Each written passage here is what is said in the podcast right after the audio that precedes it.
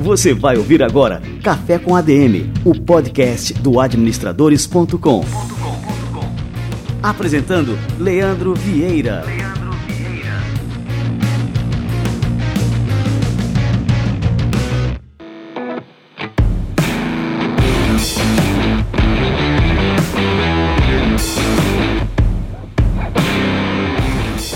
Está no ar mais uma edição do Café com ADM, a sua dose de cafeína nos negócios. Este é o nosso episódio número 93. Caramba, 93 episódios no ar. E daqui a pouquinho a gente vai receber aqui no Café com a DM o Paulo Vieira, criador do método Coach Integral Sistêmico. O Paulo é uma fera, cara. Daqui a pouquinho ele chega por aqui para falar mais sobre coaching, sobre os livros dele, o Poder da Ação, que está bombando as mais de 100 semanas aí na lista dos mais vendidos. Daqui a pouquinho ele chega por aqui.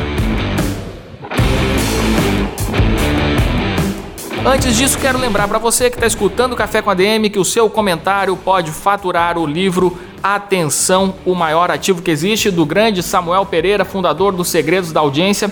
Para concorrer, basta você comentar neste episódio ou em qualquer postagem sobre o Café com a DM até o nosso episódio de número 94. No episódio número 95, a gente vai revelar quem foi o vencedor que vai levar. Aliás, são dois livros que o, que o Samuel está sorteando aqui e são livros autografados pelo autor. Então isso aí vale demais. Deixe o seu comentário, avalie o Café com a DM. Se for no seu aplicativo de podcasts, passa a seguir a gente por lá, deixa as suas estrelinhas. E se for nas redes sociais, basta você deixar o seu comentário. No episódio número 95, a gente revela quem foram os vencedores da promoção. Olha só, temos uma grande novidade aqui para quem usa Instagram, Instagram, Instagram. O nosso Instagram, arroba Portal Administradores, a gente lançou um novo programa nos Stories, se chama Expert Stories. E o nosso primeiro expert, o episódio número 1, um, foi com o nosso grande Flávio Augusto da Silva. Flávio deixou lá uma dica super importante. Então, para você conferir, entra no nosso Instagram, segue a gente por lá. Existe uma relação de stories no nosso perfil e o nome deste programa, Expert Stories, está lá em destaque. Você basta clicar lá que você vai ter acesso a esse episódio com o Flávio. Na próxima semana tem mais. Em cada episódio, um novo expert. Entra lá, segue a gente por lá também, arroba Portal Administradores. Beleza, galera? Agora vamos receber a turma do Conselho Federal de Administração e o nosso quadro Somos ADM. Vamos lá. Você vai ouvir agora Somos ADM, com Wagner Siqueira, presidente do Conselho Federal de Administração.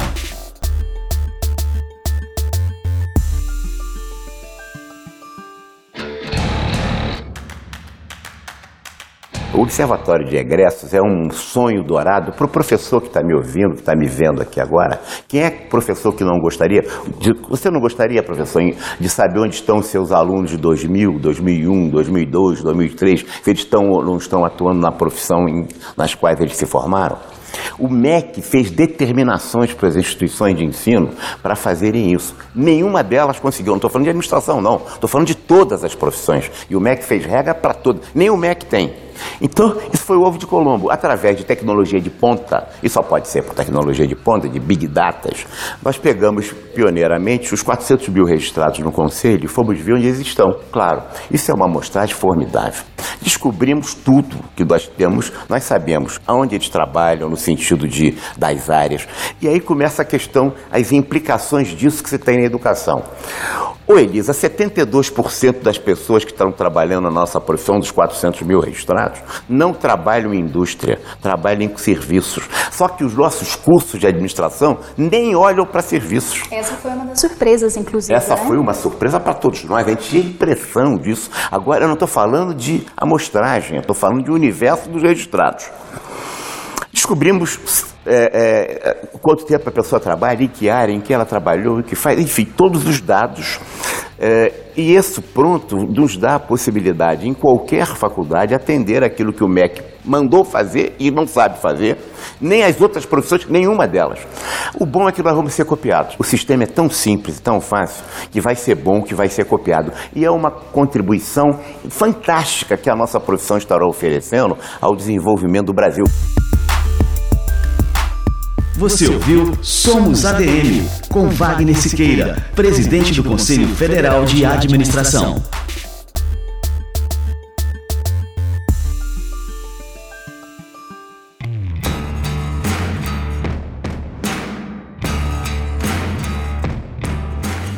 Maravilha! Lembrando que na semana que vem, entre os dias 6 e 8 de agosto, acontece no Rio de Janeiro o 26º EMBRA, Encontro Brasileiro de Administração, promovido pelo CFA e pelo CRA-RJ. Entre na página do CRA-RJ para você ter todas as informações, ainda dá tempo de você se inscrever e participar. É www.cra-rj.adm.br Maravilha! E agora bota o seu café para esquentar. O meu já está borbulhando, fervendo, porque a gente vai receber agora essa fera que é o Paulo Vieira. Vamos lá!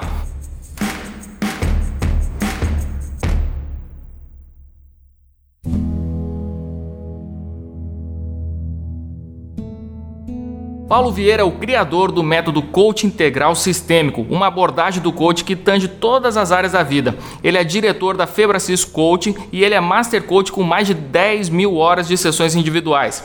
Ele obteve seu PhD em Coaching e Administração pela Florida Christian University, nos Estados Unidos.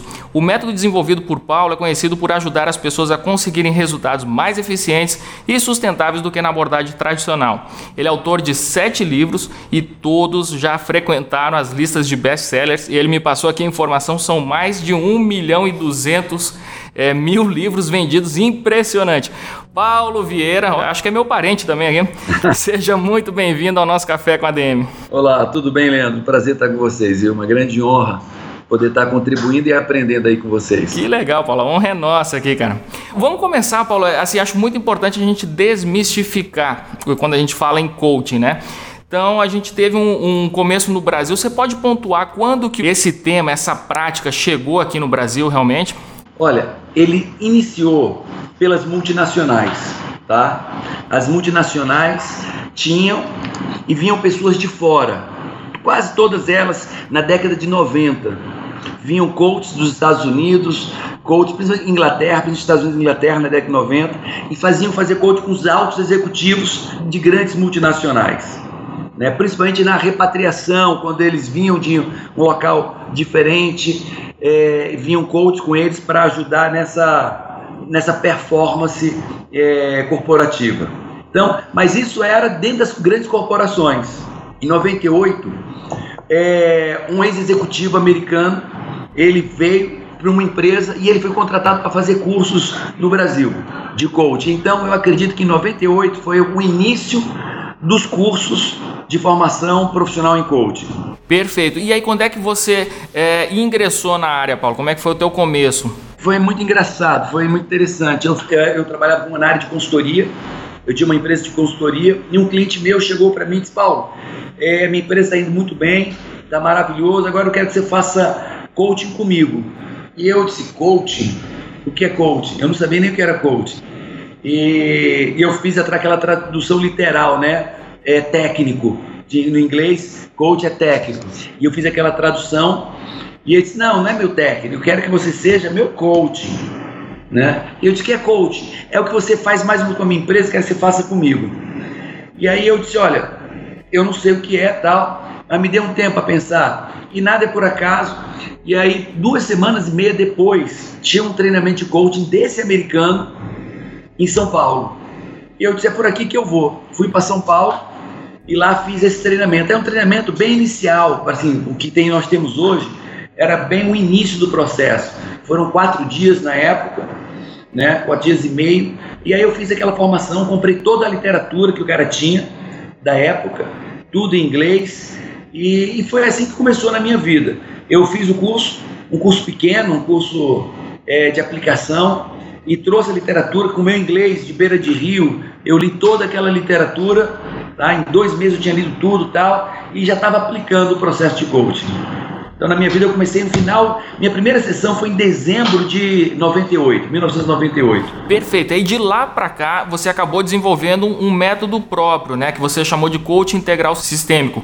É, qual que é a diferença é, do teu método, o, o coaching integral sistêmico, para o coaching tradicional? O que é que eu vi? É, Quando eu fiz coach com esse cara, ele vinha, era diretor de banco, ele tinha uma corretora, o cara já era um executivo e um empresário muito bem sucedido, acostumado a tomar decisões racionais, frias, pá, pá, pá. E foi um sucesso. Mas depois que eu dei sequência, eu comecei a ver que esse processo de coach, ele era muito cognitivo. Ou melhor, ele era apenas cognitivo, ele trabalhava apenas o hemisfério esquerdo das pessoas, apenas a razão. Então, quando ele fala de um povo é, anglo-saxônico, americano, funcionava bem, em boa parte. E para altos executivos. Quando via para os mortais, né, aquilo, a parte emocional falava muito alto, a inteligência emocional falava muito alto. Né, e eu comecei a sentir falta disso. Eu tinha um treinamentozinho de inteligência emocional na minha empresa de consultoria. Né, eu trabalhava na área, na área comercial, gestão comercial, e eu tinha um treinamento de autoestima, mas que as pessoas já diziam que tinham mudanças muito fortes. E aí eu comecei a ver que aquela questão de inteligência emocional, de autoestima, ela poderia complementar muito o coaching tradicional. Então, em 98 já, ou seja, tem 20 anos, é, eu comecei a introduzir fundamentos da inteligência emocional, reprogramação de crenças, competências emocionais, todo aquele material do Daniel Goleman, autoestima no processo. Então ele ficou extremamente mais rico do que o tradicional, porque o coach tradicional só trabalha a razão. É só processo cognitivo e racional, cartesiano. E eu comecei a trabalhar com emoção, reprogramação de crenças, inteligência emocional, competência emocional. E aí o resultado começou a ser extraordinário. Já era muito bom, coach tradicional já é muito bom, mas ele passou a ser extraordinário. E é há 20 anos que eu trabalho isso, há 20 anos que eu trabalho fundamentando o coach integral sistêmico, usando a neurociência, usando várias academias, várias correntes para fundamentar essa plasticidade neural, esse incremento emocional no processo, que sem ele o ser humano jamais vai ser pleno.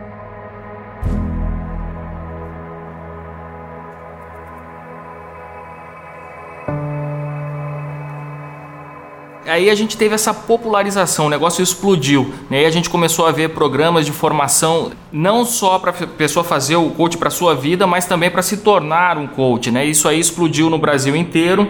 E aí muitas pessoas, quando tem essa popularização, passaram a ver o coach como algo mais acessório, algo que não faz tanta diferença na vida profissional ou na vida pessoal. Como é que você vence essa barreira que vários profissionais, várias pessoas colocam em relação ao coach? É, ou seja, quais são os benefícios reais da prática para toda e qualquer pessoa? Eu acho que você foi bondoso quando falou que muitas pessoas percebem o coach como uma questão acessória. Algumas pessoas percebem o coach como uma questão acessória, outras pessoas banalizam o processo mas banalizam mesmo. É coaching para tudo, coaching de tudo. Qual é o problema? O que é que houve? Como o inglês, a palavra coach significa técnico, e algumas pessoas adulteram para treinador, que não é treinador, é técnico, né? Então, já que é técnico, eu sou técnico. E todo mundo se intitulou, intitulou técnico, e especificamente coach. Coaching barra técnico de alguma coisa. Então, vulgarizou, e a palavra é essa mesmo, vulgarizou. Né? Então, e nós vemos pessoas que não têm formação, sendo coach de saúde, não tem formação, coach disso, coach daquilo, coach daquilo outro, coach de tudo no mundo. Pessoas despreparadas, né? Mas bom, agora, o que acontece na prática? E isso eu fiz esse teste, tá? E eu desafio, assim, convido, desafio não, eu convido todas essas pessoas a fazerem hoje. Eu chego às pessoas, ah, porque o coach banalizou, o coach não funciona, o coach é acessório. E eles vão fazer o seguinte: vamos encontrar alguém que já tenha usado o serviço de coach. Ah, ele.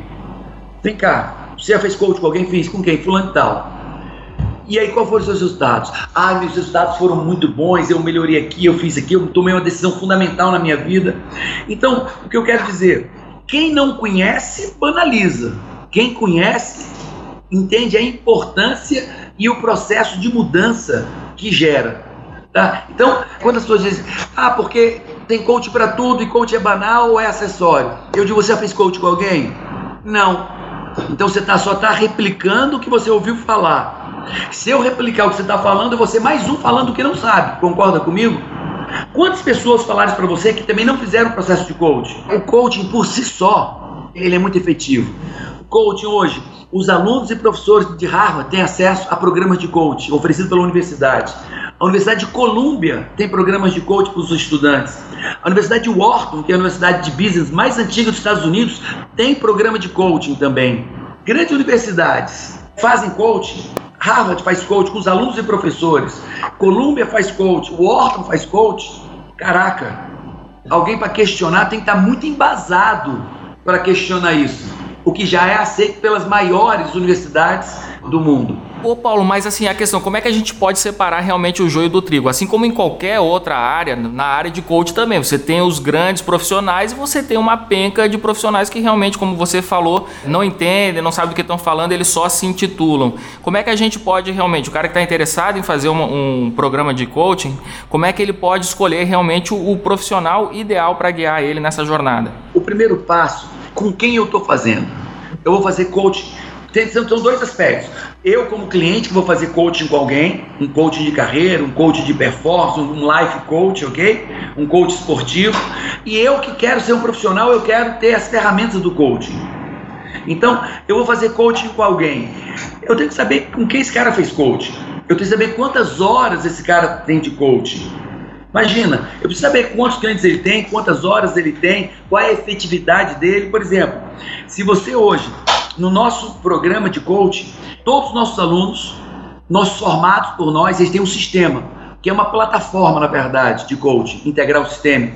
E lá ele tem quantas horas ele tem de coaching, quantas sessões de coaching, ele tem os resultados dele que saem automaticamente na tela. Então, é como se fosse um brevet de piloto de, de aeronave.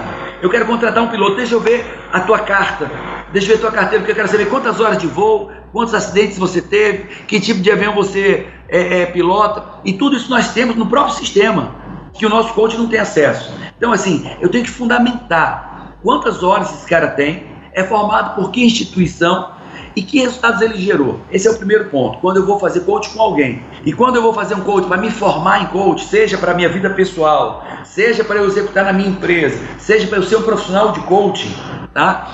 É, eu tenho que, de novo, um, que instituição é essa?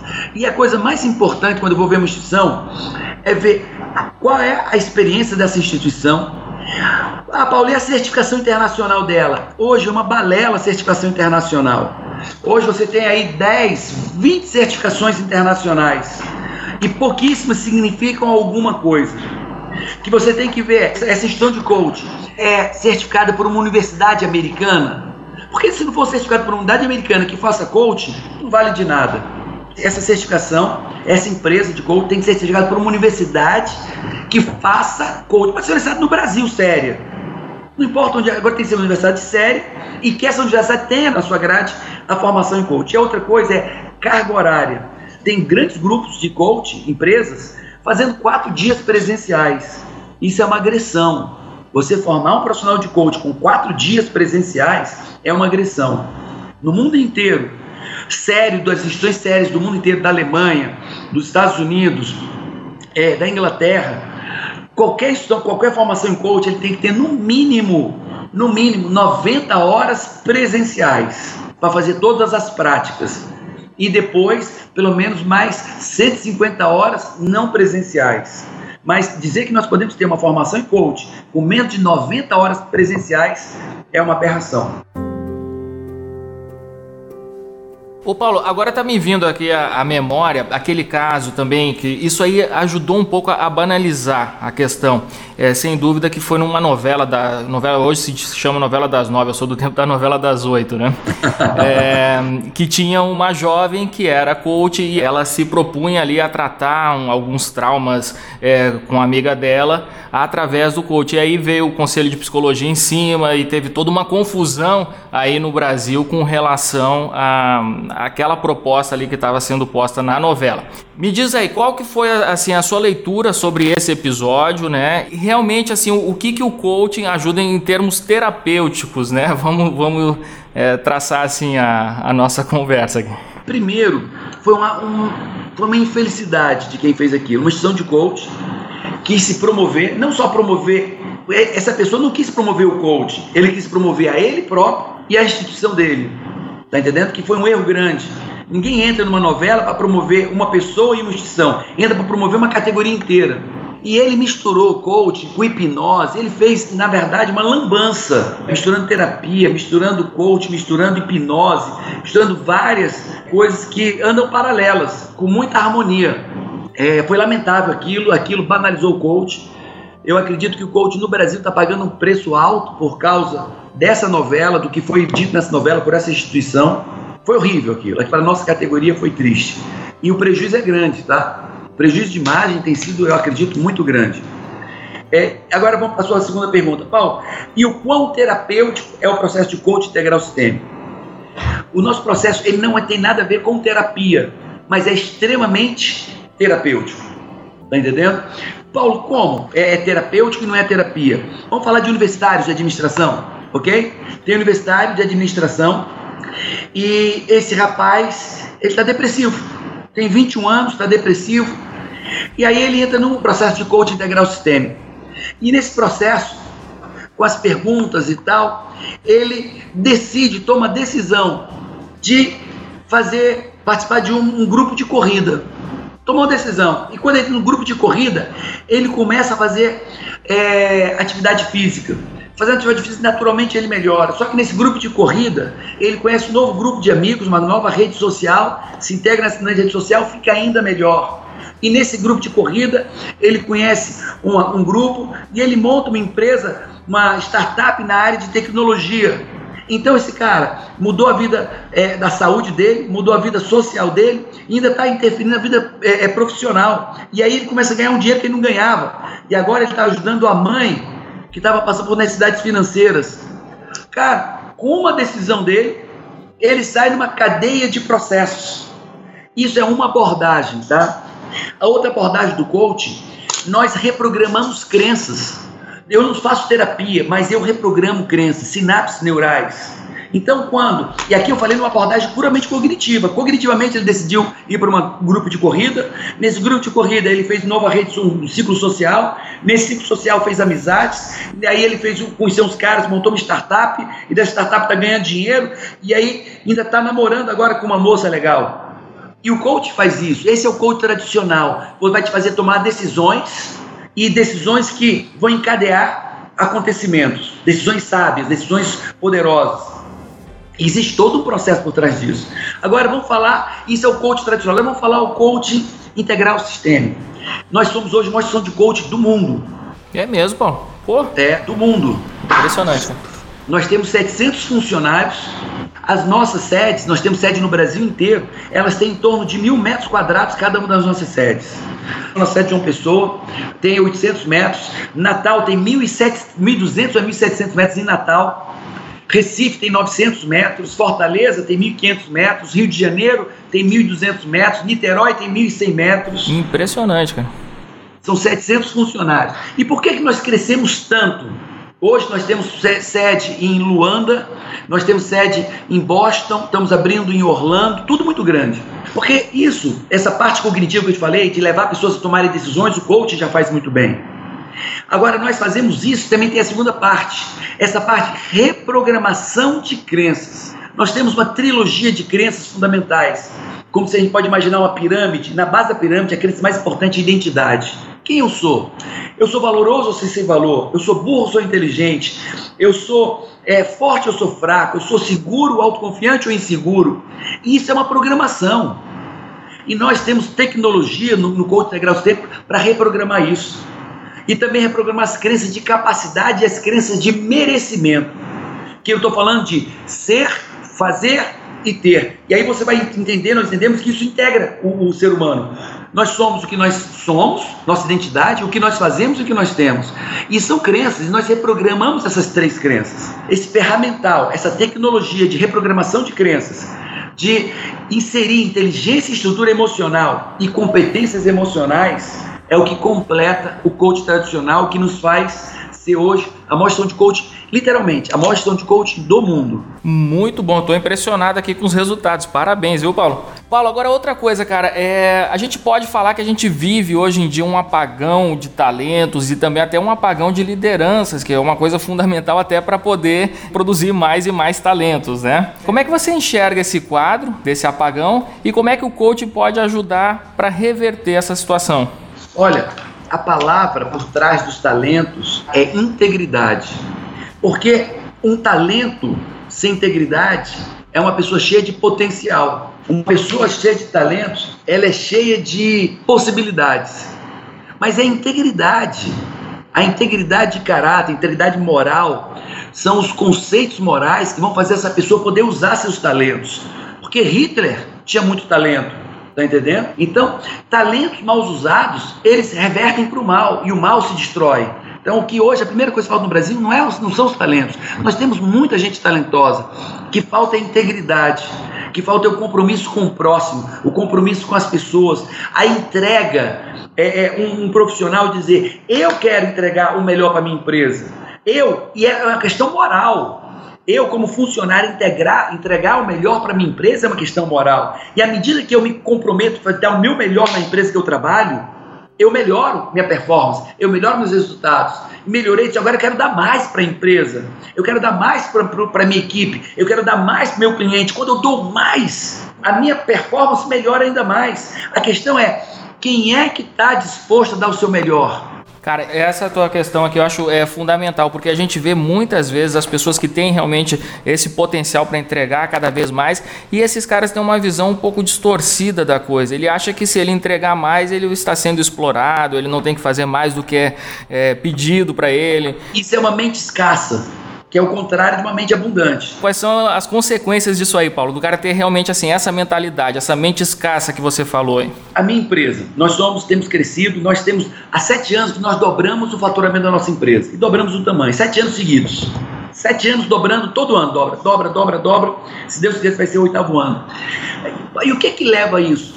Nós temos alguns conceitos, algumas premissas, alguns pressupostos. Um deles é entrega extraordinária toda a minha equipe, entrega extraordinária. Nós precisamos entregar algo extraordinário para o nosso cliente.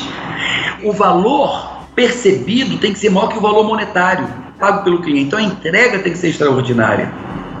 E aí nós nos descabelamos, literalmente, descabelamos.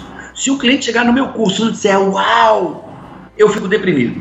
Se o cliente fizer coach comigo, dizer caraca, mudou minha vida, eu fico triste. Se alguém fizer um coach, para você ter ideia, nós temos 60 treinadores espalhados pelo Brasil e 6 treinadores fora do Brasil. A nota mínima para um treinador ministrar um curso é 9,6.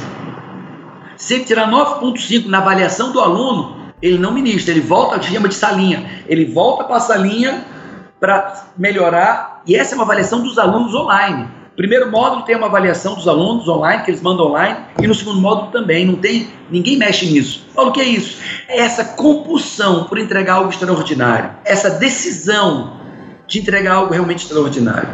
E esse é o primeiro ponto das da nossas obsessões, uma entrega extraordinária. A segunda obsessão é lucro. Nós não abrimos mão de ter lucro. Temos que ter lucro, temos que ter mais de lucro, temos que ter mais de contribuição. Paulo, por quê? Porque se eu não tiver lucro, eu não consigo entregar algo extraordinário. Eu vou estar correndo atrás do rabo, pagando conta e não vou estar olhando para o aluno, para o meu produto, nem para o serviço. Mas quando eu tenho, eu tenho um compromisso de entregar algo extraordinário e compromisso com lucro, amigo, é uma empresa que cresce e contribui. É uma empresa que está contribuindo com a sociedade, com os clientes, com o meio, com o governo, e a empresa está crescendo e ganhando dinheiro. Então, primeira obsessão, entrega extraordinária. Segunda obsessão, lucro extraordinário. E terceiro, é gestão. Gestão extraordinária. É, nós dizemos que nós são as três obsessões da Febracis: entrega, lucro e gestão. Olha aí, tá um tripé que realmente assim torna qualquer empresa imbatível. Gostei demais, viu, Paulo? E me diz uma coisa, Paulo, vamos falar agora dos seus livros aqui. Vou começar aqui pelo Poder da Ação que já vendeu mais de 500 mil exemplares, é, inclusive é, inspirou aí a criação de um curso com o mesmo nome, né? Esse livro está na Veja hoje, se eu não me engano, há 135 semanas. Cara, isso é, impressionante, cara. Isso te coloca aí ao lado, sei lá. Vou citar aqui o Paulo Coelho aí para lembrar o nosso brasileiro mais lido no mundo é, inteiro. Mas não, tô chegando. mas realmente assim é uma marca é impressionante, né? Você tá ali semanas consecutivas na lista dos mais vendidos, realmente é um, é um feito para poucos, né? Como é que você desenvolveu a ideia de escrever esse livro, né? E quando é que foi que quando é que deu esse estalo? Você achou né, lá quando você estava escrevendo que seria esse sucesso todo? Eu convidei o Roberto Chineschic para dar uma palestra comigo. E foi no livro dele que minha vida mudou. até os 30 anos eu era muito pobre. É mesmo? Até os 30 anos, é, até os 30 anos eu vivi de favor na casa de familiares. É, meu, eu, eu cheguei no nível, meu casamento acabou, eu devia muito, minha empresa quebrada. Eu cheguei no nível de não ter dinheiro para comprar comida para o cachorro. Nossa. Eu tinha o pastor alemão, eu fui, eu dei o pastor alemão porque eu não tinha dinheiro para comprar ração para o cachorro. Fui morar na casa de familiares, me comia na casa de familiares, me vestia. Cheguei num nível muito ruim aos 30 anos de idade. E uma das coisas que me deu essa essa grande mudança foi um livro do Roberto Chiniachik. E aí, há três anos e meio, eu já muito bem, convidei ele para palestrar comigo, contratei ele para palestrar comigo. E aí, conversando com ele, conversa vai, conversa vem, ele perguntou qual era a minha missão. O legado que eu queria deixar, eu disse, olha, o legado é impactar muitas vidas. Eu acredito que pessoas comprometidas, elas podem mudar uma nação inteira, podem realmente fazer diferença. E aí falei de tudo que eu estava fazendo. Nós temos trabalhos com a polícia, nós temos trabalho com.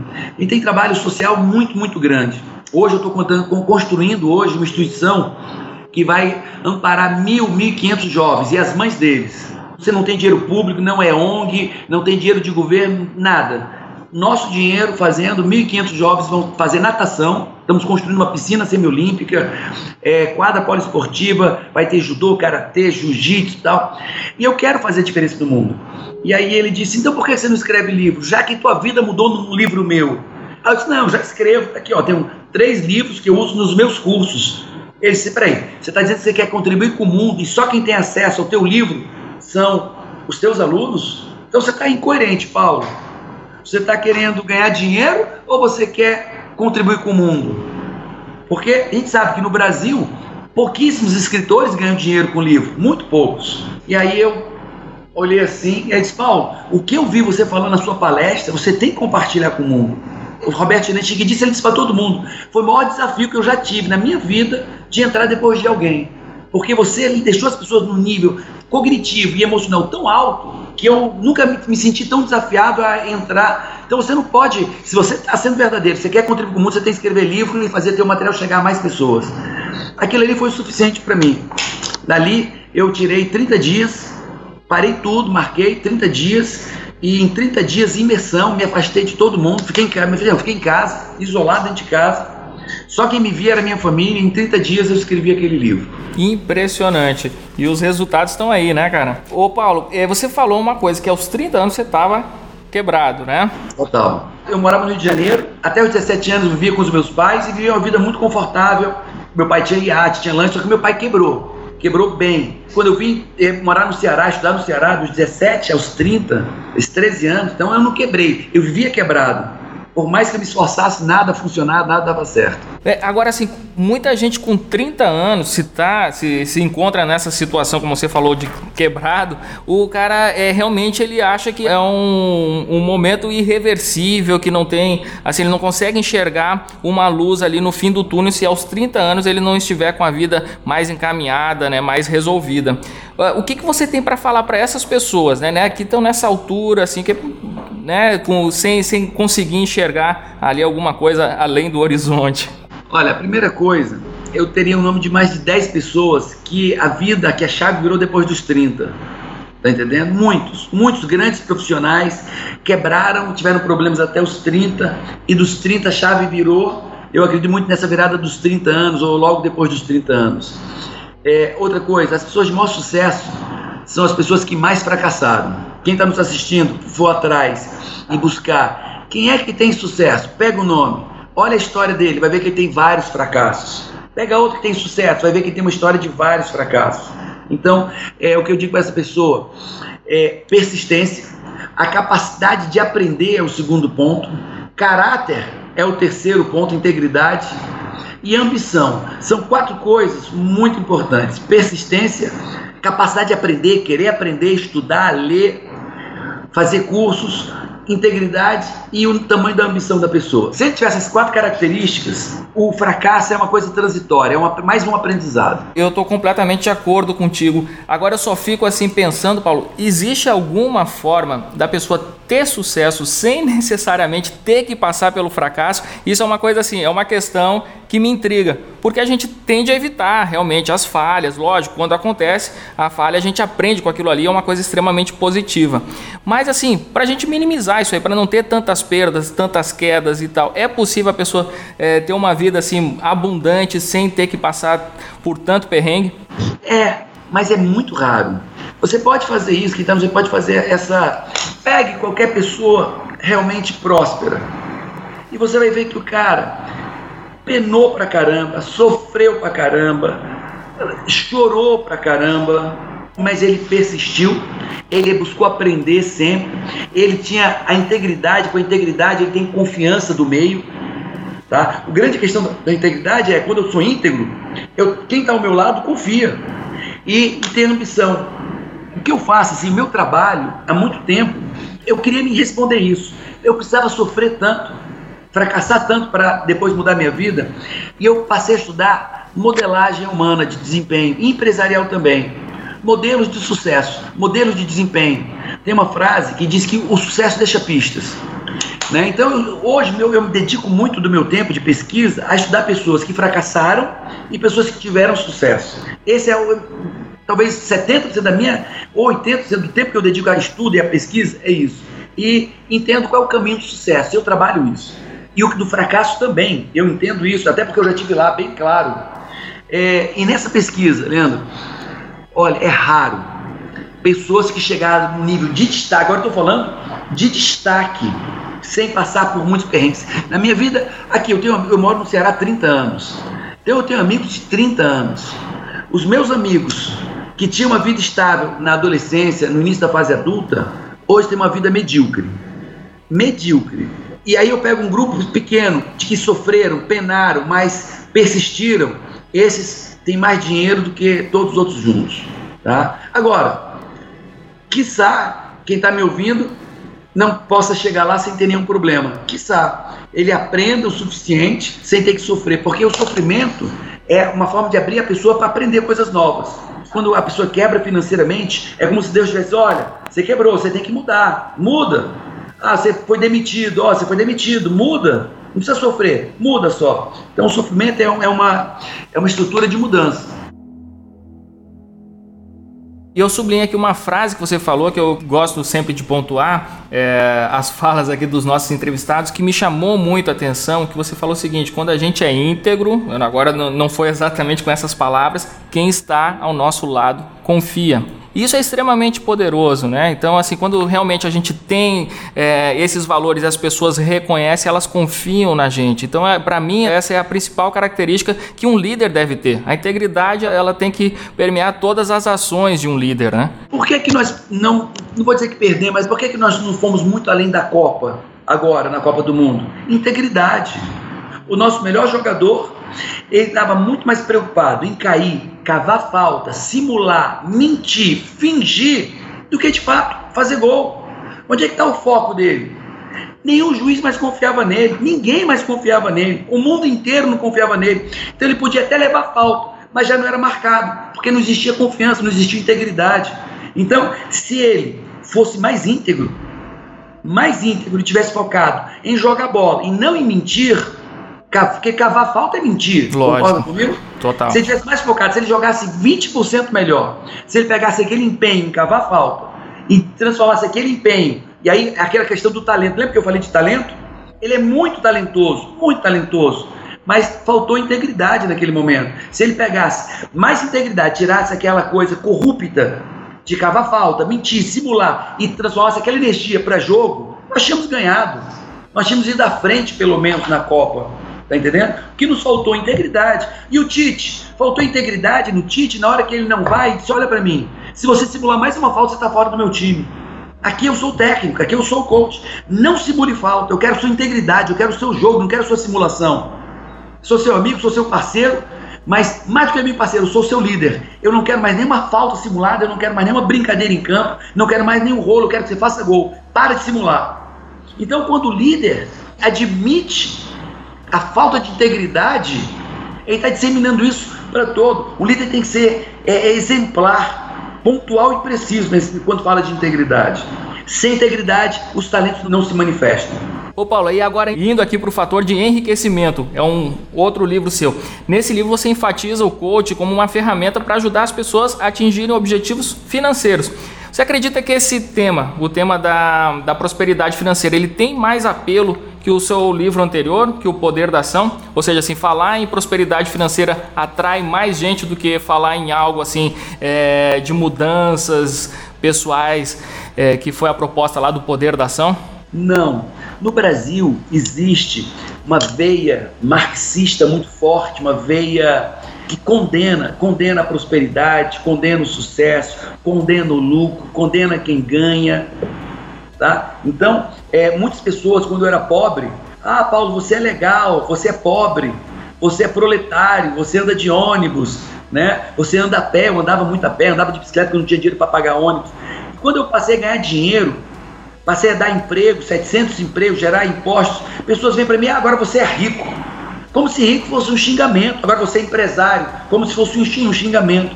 Então, uma parte do Brasil, uma grande parte do Brasil, está contaminada dessa consciência que o lucro é ruim.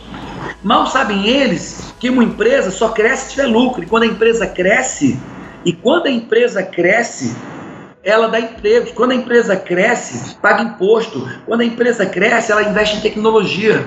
Uma parcela grande do Brasil ele condena o lucro, condena a riqueza, condena as pessoas ricas, condena a prosperidade, condena. E aí elas se afastam disso e vivem uma vida medíocre. Porque o que eu rejeito, eu repilo de mim, eu afasto de mim. O que eu rejeito, eu afasto. Se eu rejeito a riqueza, eu afasto. Então, infelizmente, no Brasil, uma grande parte da população rejeita essa questão de enriquecer. Um, há um fator de enriquecimento, qual é o problema? Existir uma. Como eu estudo desempenho humano, modelagem humana, eu sei como fazer pessoas ricas. Eu tenho feito muitas pessoas ricas. Algumas pessoas condenam isso. Então, o sucesso de um livro do outro, do Poder da Ação, é muito maior. A gente vende 30% do fator. O que eu vendo do Poder da Ação, eu vendo 30% do fator de enriquecimento.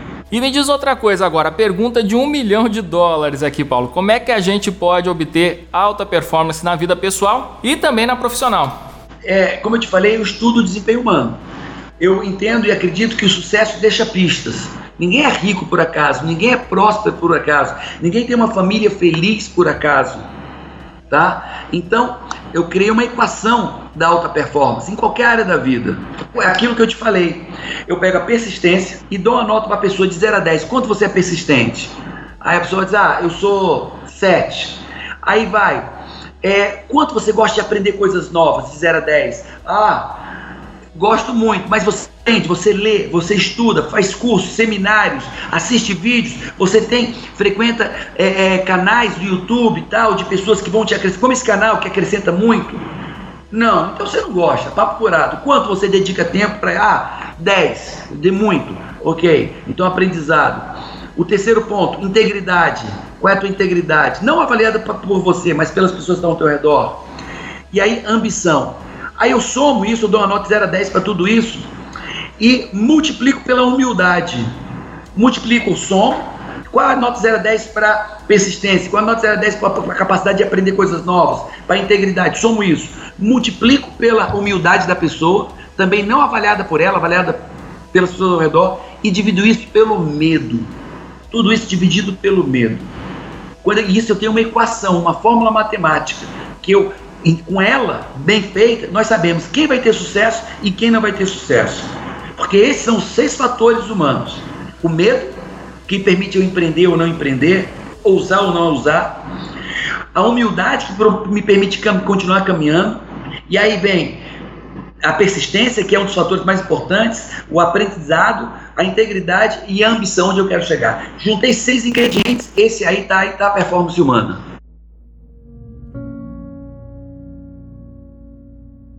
Ô Paulo, e pra gente terminar essa entrevista, o que você diria para aquelas pessoas que mesmo depois de ouvirem tudo isso, ainda estão com resistência com relação ao processo de coaching e é especificamente ao seu método, o coaching integral sistêmico? Tem uma, meio que uma piada que diz assim, quando a gente encontra um jabuti numa árvore, é porque alguém colocou ali. Tá entendendo? Quando a gente vê uma empresa que se tornou uma empresa do mundo, é, associada a universidades fora do Brasil, Hoje nós temos a nossa faculdade no Brasil. A empresa que cresce como nós crescemos é meio estranho. Ah, porque não é verdade. Será que a gente consegue enganar tantas pessoas por tanto tempo? Juízes, médicos, grandes empresários, artistas. Eu sou coach do Wesley Safadão, eu sou coach do Lioto Matida, sou, nós somos coach do Minotouro, somos coach de tantos executivos empresários no, no Brasil inteiro. Ou será que todo esse pessoal está enganado? Tá entendendo? E outra coisa, resultados. Olha resultados. Olha as pessoas que têm feito nossos cursos, feito coach conosco. E a terceira questão é, ah, Paulo, eu desconfio é do coaching. Eu, como eu falei, pô, será que Harvard ia fazer coaching nas dependências dela? A Universidade de Colômbia, o Orton, se isso não fosse uma coisa séria, parametrizada, científica, comprovada. Tá? Então, na nossa empresa, olha o tamanho da nossa empresa, olha os resultados que nós geramos, olha quem faz coach conosco. Eu estou indo agora, estou saindo daqui, agora, daqui a cinco minutos, ó. Minha secretária, olha, vem cá. Ela já, ela já veio me buscar aqui, ó. Tudo bem? Tudo jóia? É, tudo bem? Eu estou saindo agora para Curitiba. Nós temos 3.700 pessoas para fazer o método CIS em Curitiba. O método CIS é o maior treinamento de inteligência emocional do mundo também. Eu vou te mandar, você vai ver pelas minhas redes sociais. Estou indo para Curitiba agora. Sexta, sábado e domingo, método CIS lá. 3.700 pessoas, vagas esgotadas desde segunda-feira. Pô, será que isso, nada disso é verdade? Será que tudo é enganação? Eu estou enganando executivos, empresários, juízes, médicos, psicólogos, muitos psicólogos, amigos nossos, psiquiatras. É isso aí, Paulo. Nada fala mais alto do que os nossos resultados, né, cara? É isso. Paulo, quero te agradecer demais aqui pelo nosso bate-papo riquíssimo nesse Café com a DM. Estamos juntos aí, cara. Amigo, um prazer grande, conta comigo. É, eu só, só vejo pessoas falando bem né, do, do, de vocês, do que você tem feito, de onde, quantas pessoas você tem chegado, impactado. Então, parabéns, você continue com essa forma imparcial, com essa conduta séria, comunicativa, informativa, técnica. É muito legal isso.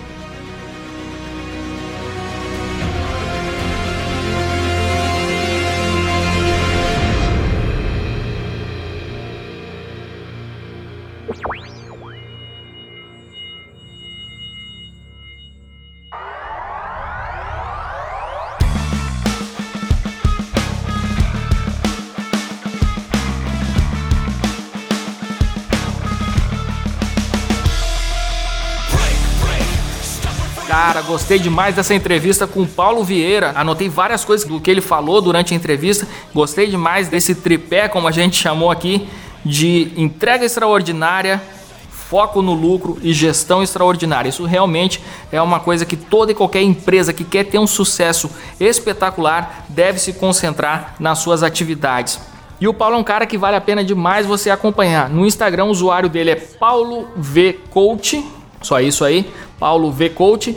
E também vale a pena você conhecer os cursos oferecidos pela Febracis. Entra em febracis.com.br. Muito massa, galera. Este foi o nosso café com a DM de número 93. Lembrando aí, deixa seu comentário para concorrer ao livro do Samuel Pereira, o livro Atenção, o maior ativo que existe. Na semana que vem a gente volta com mais um episódio do Café com ADM, com muito mais cafeína para você, para você ter cada vez mais resultados espetaculares nos seus negócios e na sua vida. Beleza, galera? Nos encontramos por aqui na próxima sexta-feira em mais um episódio do Café com ADM, a sua dose de cafeína nos negócios. Até lá!